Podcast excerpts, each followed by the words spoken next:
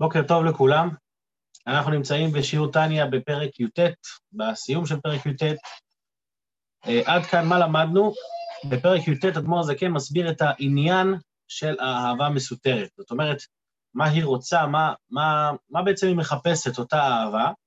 התשובה בגדול, מה, ש, מה שדיברנו, זה שהאהבה הזאת היא מחפשת את הדבקות בקדוש ברוך הוא. זאת אומרת, לא מעניין אותה שום דבר אחר, אלא מעניין, מעניין אותה רק להתחבר, להתחבר עם אלוקים. הוא מביא לזה דוגמה כמו האש, שהאש, לא מעניין אותה מה יקרה איתה אה, אחרי שהיא תעלה למעלה, בכל אופן, היא תמיד תשאף לעלות למעלה. עכשיו, באש היא מתבטלת גם, היא מתבטלת למטה, זאת אומרת שמפסיקה להיות מציאות של אש, וגם כשהיא עולה למעלה, גם שם היא לא מציאות. זאת אומרת, כשהיא מתחברת לשורשה ומקורה, גם אז היא לא מציאות. אבל בכל זאת, לא מעניין אותה, אלא רק מה שמעניין אותה זה להידבק בשורשה, שזה, שזה תחת גלגל הירח. אותו דבר הנשמה של יהודי, אותה נשמה שהיא נפש אלוקית, הרצון, מבוקש, הדבר שאותה מעניין, זה רק להיות מחוברת כל הזמן. מה יצא לה מזה? לא מחפשת שום דבר. זה נקרא התבטלות, זה נקרא ביטול, ביטול עצמי של הנשמה. וזה שונה מאשר ביטול שנובע מהתבוננות, כי כאשר האדם מתבונן ומעורר בתוכו אהבה להשם, אז עם כל, הכב... עם כל הגודל והעוצמה של האהבה, עדיין זה המציאות של האדם. זאת אומרת, הוא מרגיש שלא, שבשבילו זה יותר טוב, כמו שאמרנו, על כן יעתה לו יתברך, להיות קשורים אליו. זאת אומרת, יש פה איזושהי מעלה, זה לא מבטל את המציאות של האדם. לעומת זאת, האהבה המסותרת, היא, היא מרוממת את האדם, היא אומרת, שווה לי, זה אני. היא לא אומרת לו, עזוב, אתה לא תהיה מציאות. אה, אה, סליחה, לעומת זאת, האהבה המסותרת, היא אומרת לו, אתה לא תהיה מציאות. אתה, המציאות שלך היא פחות חשובה כאן, מה שחשוב כאן זה המציאות של האלוקות. ולכן, הנשמה הזאת היא לא מוותרת, וגם ב... ו, ו, והיא נמצאת שם תמיד. ולא משנה מה, מה הרמה של האדם, תמיד היא תנסה לדחוף אותו לצד הנכון, לצד הטוב. עכשיו, אם לכל בן אדם יש את זה, אז למה זה לא מתגלה כל הזמן? למה זה לא נמצא, למה זה מתגלה רק במצבים קיצוניים, במצבים של אה, מסירות נפש? והתשובה שאדמו"ר הזה כן ענה בשיעור הקודם, שהיות שהנשמה הזאת נמצאת בגלות, אנחנו מדברים על אנשים כאלה שאצלה, שאצלם הנפש הבעמית היא זו ששולטת בעיקר, היא מושלת בגוף של האדם, לכן הנשמה האלוקית נקראת בגלות. ו- ו- וביום-יום היא לא מורגשת. מתי היא מורגשת? במצבים קיצוניים. אם כן, נשאלת השאלה, אם הנשמה היא בגלות, ו- ואין לה את היכולת להתבטא, אז מה פתאום קורה, מה פתאום קורה שבזמן, במצב קיצוני כמו אה, ניסיון, באמונה, שמעמידים את האדם לקיר ואומרים לו, או שאתה יהודי או שאנחנו נוטלים את חייך, מה קורה שם פתאום שהנשמה מתעוררת? זאת אומרת, אם מבחינת גלות, אז גלות, מה זה אומר גלות? שאין לו שליטה, לבן אדם אין שליטה. אז איך פתאום במצב קיצוני זה כן מתגלה? זה מה שבא אדמו"ר כן להסביר כאן לקראת סיום הפרק. אז אנחנו עכשיו נשתף מסך ונצא לדרך, בעזרת השם נסיים את פרק י"ט, ספר התניא. אוקיי, איפה אנחנו? הנה. רגע, אני רואה שזה קטן, נגדיל קצת. מעולה. אז אם כן, אנחנו צריכים לענות על השאלה, אנחנו כאן במילים אלא שגלות הזה. אנחנו צריכים לענות על השאלה, אם זה גלות, אז איך זה מתגלה בכל זאת? כשנבין, למה אדמו"ר זה כן חשוב להסביר את זה? כי כשנבין איך זה מתגלה, איך זה כן מתגלה, אז אנחנו נוכל להבין גם איך לגלות את זה לא רק במסירות נפש, אלא לגלות את זה ביום-יום. אבל זה תהליך, אנחנו נגיע לזה בסופו של דבר. אלא שגלות הזה לבחינת חוכמה, אינו אלא לבחינה המתפשטת ממנה בנפש כולה לאחיותה. אומרת, אותה גלות שאמרנו, שהנפש הבעמית מחזיקה בתוכה בגלות את הנפש האלוקית, היא לא מחזיקה את נקודת החוכמה, אלא את החוכמה כפי שהיא מתפשטת בכל הנפש. אבל החוכמה עצמה לא נמצאת בגלות. אבל שורש ועיקר של בחינת החוכמה שבנפש האלוקית הוא במוחין. לא, ואיפה הנפש הבעמית נמצאת? בלב, כמו שהסברנו בפרק ט' בתניא. ממילא הנפש הבאמית לא יכולה לשלוט בחלק שנמצא במוחים. ואינה, אותה חלק של חוכמה, אינה מתלבשת בלבוש שק דקליפה שבלב, בחלל השמאלי, מבחינת גלות ממש. אוקיי, אז אם זה לא, מתג... אם זה... אז אם זה לא מתלבש שם, אז אנחנו צריכים להבין הפוך עכשיו. אז למה זה... אז למה זה רק במסירות נפש? זאת אומרת, אם, זה, אם הנקודת החוכמה היא לא מתגלית, היא, היא, היא, לא, היא לא מתלבשת בגלות שם, אז למה היא לא מתגלית ביום-יום? השאלה לצד השני. והתשובה היא שגם אצלה יש איזשהו העלם, רק לא העלם של גלות. אומר אדמו"ר הזקן, רק שהיא בבחינת שינה ברשעים. אותם אנשים שאצלם הנפש הבמית גוברת, אצלהם הנפש האלוקית, החוכמה שבנפש האלוקית היא בבחינת שינה, ואינה פועלת פעולתה בהם כל זמן שעסוקים בדעתה ובדעתם בתאוות העולם. זאת אומרת, אנחנו רואים שיש פה שתי דרגות, יש פה דרגה של גלות, שהנפש, שהחלק הגלוי של הנפש נמצא בה, ויש דרגה של שינה, שהחוכמה של הנפש נמצאת בשינה. מה ההבדל בין גלות לשינה? שגלות, אתה בשליטה אחרת. זאת אומרת, אתה לא שולט על עצמך, מישהו אחר שולט עליך. שינה זה לא שליטה אחרת, שינה זה פשוט אה, אה, אה, העלם קטן, אבל ברגע שנוגעים בך, אתה מתעורר בשנייה. כל אחד כמה שניות שהוא צריך בשביל להתעורר כמובן, אבל בגדול, כשבן אדם ישן, הוא לא, אי אפשר להשוות את זה למצב גלותי. מצב גלותי, גם כשאתה מתעורר, אתה, אתה כלוא, אתה לא שולט, אתה לא שולט, אתה לא בעל הבית על עצמך. לעומת זאת, כשאתה ישן, אתה כן בעל הבית, רק כשעכשיו אתה ישן. ברגע שמעירים אותך, אתה מתעורר בשנייה. פעם היה לי חבר, היה לנו כשהיינו בישיבה, אז הוא מסר, הוא מסר שיעור על החלק הזה, אז הוא אמר שמה ההבדל מגלות לשינה?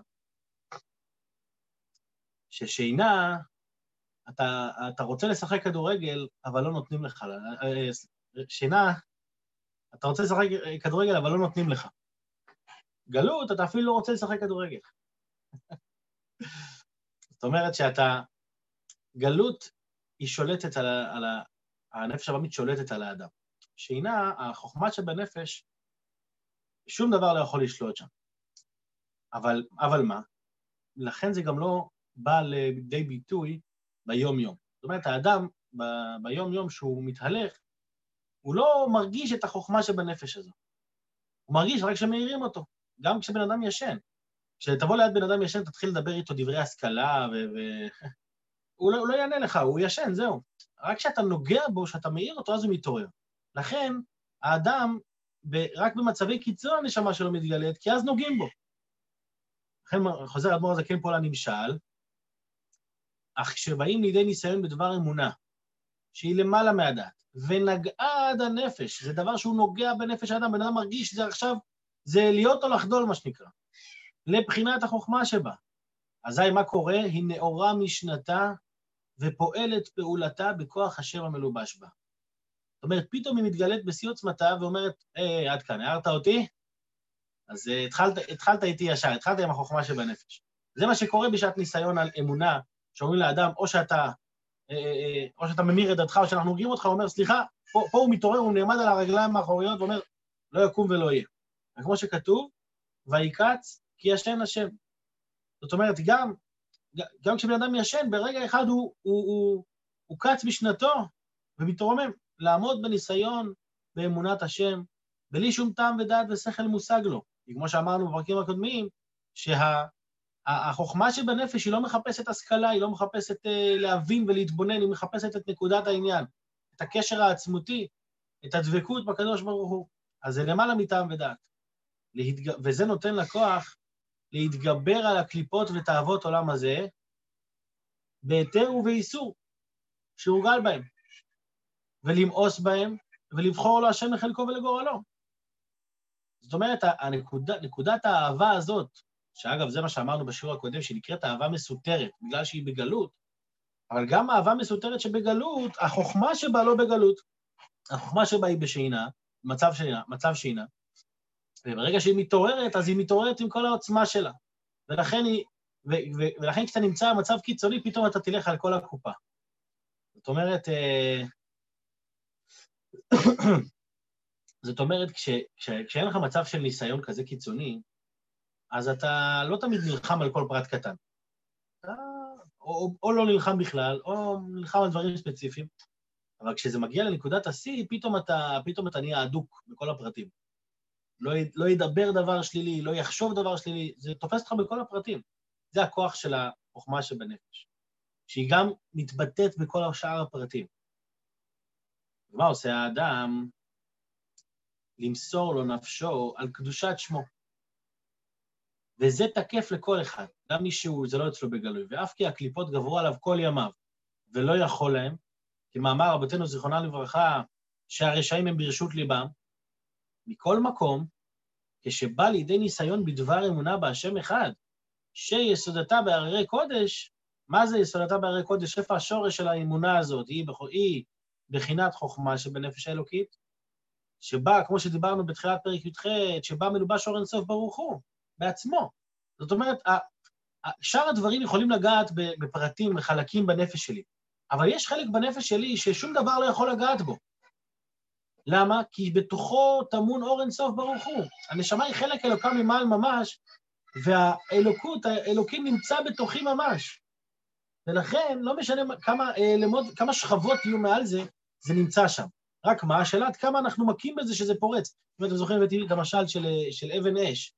מה קורה באבן אש? באבן אש אתה נותן מכה, אתה שובר, השבירה הזאת מוציאה את הניצוץ. וזה מה שקורה לאותו אחד ש, שלמרות שהוא מכונה רשע כי הוא ברשות ליבו, הלב שלו שולט עליו, אבל כשהוא מקבל מכה, המכה הזאת זה הניסיון באמונה, הוא מקבל מכה, בום, מתגלה בו הניצוץ הזה, ואז, נדל, ואז נדלקת מדורה גדולה. למה? כי בתוך הניצוץ הזה מלובש אור אינסוף ברוך הוא. הרי מה קורה לכל, ה, לכל הניסיונות? הרי כל הקליפות בטלים ומבוטלים, והיו כלא היו ממש לפני השם. כתכתיב, כמו שכתוב, כל הגויים כעין נגדו וגומר. וכתיב, הוא מביא הוא מביא פה ארבע פסוקים עכשיו, שמבטאים את האפסיות של הקליפות לעומת החוכמה האלוקית. אז כמו שכתוב פסוק ראשון, אגב, יש כאלה שמסבירים למה ארבע פסוקים, כי יש שלוש קליפות מאות ועוד קליפה אחת שהיא קליפת נוגה, צריך ארבע פסוקים. איך זה מתבטא בכל אחד, לא יודע, לא יודע להסביר כעת, גם לא יודע אם זה המקום. כמו שכתוב, כל הגויים כעין נגדו וגומר. זאת אומרת, ברגע שהוא מתגלה, אז הם כעין, וכתוב, כי הנה אויביך השם, כי הנה אויביך יאבדו, יתפרדו וגומר, זאת אומרת, ההתגלות של השם, שהיא באה להתגל... שהשם מתגלה באופן גלוי, אז האויבים אה, נאבדים ומתפרדים, הקליפות מתפרדות. וכתיב, כי המס דונג מפני אש יאבדו וגומר, זאת אומרת שהאש של הקדושה, כמו, כמו שהדונג נמס מפני האש, ככה הקליפות הן פשוט אה, נעלמות ומתאדות באופן טבעי כשמתגלה הקדושה, אותה חוכמה שבנפש. וכתיב, הרים כדונג נמסו. אותו רעיון, שכשמתגלה האור האלוקי, אז באמת אין, אין מציאות בכלל לקליפות. אז אם כן, בנקודה הזאת אנחנו אה, ענינו כבר על שלושה שאלות, שלוש שאלות, סליחה. ענינו על שלוש שאלות מתוך ארבעת השאלות שהעמדנו בפרק י"ח. שאלנו מה שורש האהבה הזו, אהבה מסותרת, השורש שלה בחוכמה שבנפש. מה העניין של האהבה הזו? עכשיו ענינו שהעניין שלה זה להתחבר לקדוש ברוך הוא, להתבטל, לא להיות מציאות. זה העניין שלה. איך היא ירושה לנו מאבותינו? כי האבות היו מבחינת מרכבה.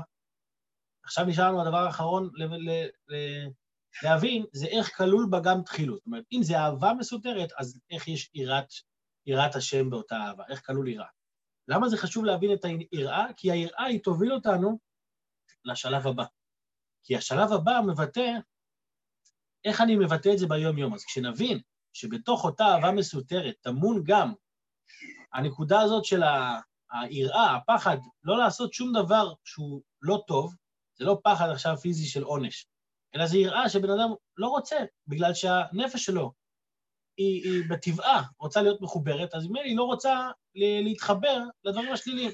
אז היא הולכת אותנו לצעד הבא, מה שלילי, מה לא שלילי, ואיך אנחנו מבטאים את זה. אז בואו בוא נמשיך רגע. והנה, אז אנחנו רוצים להבין עכשיו איך כלול באותה אהבה גם תחילו גם יראת השם. והנה, אור השם אין סוף ברוך הוא, המלובש בחוכמה שבנפש, גדול ועצום כוחו כל כך לגרש ולדחות הסטרא אחא והקליפות, שלא יוכלו לגעו אפילו בלבושיו. כמו שאמרנו קודם, שכשהחלק הזה בנשמה מתגלה, פתאום אני נהיה מדקדק, פתאום אני נהיה מחמיר, מה שנקרא. זאת אומרת, זה לא רק גורם לבן אדם להיות אה, טוב במעשה, מעשה פיזי, אלא זה תופס אותו בכל הלבושים שלו, מחשבה, דיבור ומעשה, שהם מחשבה, דיבור ומעשה של אמונת השם אחד. מפרט את בור הזקן, מה זאת אומרת? דהיינו, לעמוד בניסיון למסור נפשו, אפילו שלא לעשות רק איזה מעשה לבד. אומרים לך, תשמע, כמו הסיפור המפורסם עם אה, חנה ושבעת בניה, רק, ת, ת, רק תרים את הטבעת הזאת שנפלה לי מהרצפה. והוא אומר, לא, אני לא מוכן להרים, אפילו שזה, שיהיה מראית עין, אומר לך, לא, אבל זה לא נחשב, זה לא נקרא, אתה יכול למצוא אלף תירוצים, אבל כשמתגלה את הנקודה הפנימית, אז הנקודה הפנימית אומרת לך, לא מעניין אותי שום תירוץ, מעניין אותי רק אה, להיות מחובר. אז אפילו מעשה לבד, הוא לא רוצה. נגד אמונת השם אחד, כגון להשתחוות לעבודה זרה, אף שאינו מאמין בכלל בליבו. וכן, לא רק בכוח המעשה, אלא גם בדיבור, שלא לדבר תורה חס ושלום. רק תגיד, רק תגיד ש, שלא יודע מה, שאתה, שאתה מוכן לכפור, רק דיבור, אפילו שזה יהיה, כולם יודעים שאתה משקר. זה רק יהיה חיצוני למראית עין לכולם. גם פה בן אדם אומר, לא, לא מוכן אפילו ש, ש, שבדיבור יחשבו ש... כן, כמו הסיפור שם, שהלשון שדיברה, שאמרה שהיא תחשוב על זה, אז ש... שיחתכו אותה. אז לכן שלא לדבר תורה חס שלום על אחדות השם, אף שאין פיו וליבו שווים. זאת אומרת תשמע, רק תגיד, רק תגיד שאתה, שאתה מוכן לכפור, רק תגיד ש, שאין אלוקים וש, ושאתה לא יהודי. אז הדיבור הזה, בן אדם, אפילו שאין פיו וליבו שווים, הוא עדיין לא מוכן. רק, רק ליבו שלם באמונת השם. הוא עדיין יהיה מוכן למסור נפשו. וזה מה שנקרא, אומר אדמו"ר הזקן, זה נקרא דחילו הנכלל ברחימו. הרי מה זה אהבה? אהבה זה תנועה חיובית. אני רוצה להידבק, להיכלל, להתקדם, אפילו שאני אתבטל. פה לא מדובר על תנועה חיובית, מדובר על תנועה שלילית. לא לעשות משהו לא טוב. לא, אה, אה, לא ליפול באיזה עבירה מסוימת. אז לכאורה, אם, זה, אם אהבה זה תנועה חיובית, אז היא לא נוגעת בתנועה השלילית. אומר אדמו"ר זה כן, לא, בגלל שהתנועה החיובית הזאת זה איזה תנועה זה? להידבק, להתבטל. אז כשיש משהו שמנתק אותי, כשיש משהו שאומר לי עכשיו אתה לא דבק, אז אפילו שזה בצד השלילי זה כלול בתוך האהבה הזאת. זה חלק בלתי נפרד מאהבת השם שאני לא רוצה להתנתק ממנו אפילו לרגע אחד. וזה נקרא דחילו הנכלל ברחימו. זה נקרא יראה הכלולה באהבה. שהיא, מה זאת הרחימו הזאת? שהיא האהבה הטבעית שבנפש האלוקית, שבכללות ישראל, שחפצה ורצונה בטבעה להידבק בשורשה ומקורה, אור אין סוף ברוך הוא. שאמרנו שהוא כלול ונמצא בתוך אותה חוכמה שבנפש. אה, שמפני אהבה זו ורצון זה, היא יראה ומפחדת בטבעה מנגוע בקצה טומאת עבודה זרה חס שלום, שהיא נגד אמונת השם אחד, אפילו בלבושי החיצונים. לא תגיד עכשיו שני, שהתבוננות והשכלה של עבודה זרה, או, או רגשות של עבודה זרה, לא, מדובר אפילו על דברים חיצוניים של החיצוניים, אבל גם אז היא מוכנה. אפילו בלבושי החיצוניים שהם דיבור או מעשה, בלי אמונה בלב כלל. אם כן, אז יש לנו פה את התשובה הרביעית. למה, למה הוא מביא אותה בסוף באמת? כי זה באמת הפתח להבין, הבן, אנחנו בעצם בסך הכל מה מורדכן כן רוצה להסביר? מורדכן כן רוצה לתת לבינוני דרך, לכל בן אדם, דרך להצליח לשלוט במחשבה, דיבור ומעשה בכל רגע מחדש. להצליח לעבוד את השם ולהבין שכי קרוב אליך הדבר מאוד. זה קרוב לכל אחד. אז הוא אומר לו, תשמע, זה נמצא בתוכך. אתה קיבלת מאבותיך, מאברהם, יצחק ויעקב, אתה קיבלת אהבה מסותרת. זה, זה בילדין, חלק מה, מהיהודי, זה אתה, זה שם. עכשיו השאלה היא כמה זה מתגלה, כמה לא. אבל לפני שתבין כמה זה מתגלה, כמה לא, קודם כל תבין מה זה אותה אהבה שנמצאת בתוכך. והוא פירק את זה לארבעה חלקים. תבין שהאהבה הזאת היא מגיעה, השורש שלה היא מחוכמה, מחוכמה שב... חוכמה שבמלכות, חוכמה שבאצילות, חוכמה שבנפש, חוכמה שבנפש ה... ש... שבאלוקות. שמה זה נקודת החוכמה? חוכמה זה התעמתות, זה ראייה, זה, זה העניין עצמו מתגלה. אחרי שהבנת שזה השורש, אוקיי, אז איך האבות אה, המשיכו לנו כזאת נשמה? פשוט יש להם זכות. זאת אומרת, הם לא המשיכו לנו את האהבה בהכרח, הם המשיכו לנו את הנשמה הזאת, הגבוהה והקדושה, בגלל שעבודתם הייתה בחינת מרכבה. שימו לב, גם העניין של האהבה דומה די לזכות שבגללה האבות אה, המשיכו לנו. היות שהם עבדו מבחינת ביטול, מבחינת מרכבה שאין להם רצון משלהם, לכן גם הביטול, הנשמה שהם המשיכו זה נשמה כזאת שאין לה רצון משלה, אלא היא רוצה רק להידבק ולהיכלל. אז זה, זה הזכות שהאבות הורישו לנו. אחרי שאני יודע שיש את השורש והזכות שהאבות הביאו, אה, אה, הורישו לנו, יש את הדבר השלישי, שזה העניין של האהבה, המבוקש שלה, שהיא רוצה להידבק ולהיכלל, כמו האש, שזה הרצון הטבעי שלה. ואיך נכלל בה גם יראה, בגלל שאני כל כך רוצה להתחבר, אני לא מוכן להתנתק אפילו פעם אחת. בעזרת השם, בשיעורים הבאים, מפרק כ' והלאה, אז הוא קודם כל יסביר לנו מה זה בדיוק האמונה של יהודים, מה זה אחדות השם, והנקודה הזאת של אחדות השם תוביל אותנו להבנה שלא רק במסירות נפש אני צריך לגלות את אותה אהבה מסותרת, אלא אני צריך לגלות את האהבה המסותרת בכל דבר ודבר. כי באמת, מצד האמת, גם בדבר קטן, כמו לוותר לחבר, כמו להדליק נר קטן של שבת, או לעשות, או להימנע מאיזו עבירה הכי קטנה, זה חלק מאחדות השם, זה, זה, זה כמו למסור נפש על קדושת השם. וכשנבין את זה, נוכל, זה יהיה קרוב מאוד לכל אחד להתחבר לקדוש ברוך הוא. אז אה, יישר כוח לכולם על ההשתתפות. מה נעלם לי? יישר כוח לכולם על ההשתתפות, שיהיה שבוע מוצלח לכולם, בשורות טובות, יום טוב. יום טוב, יום נעים, שבוע טוב. שכוייח, שכוייח.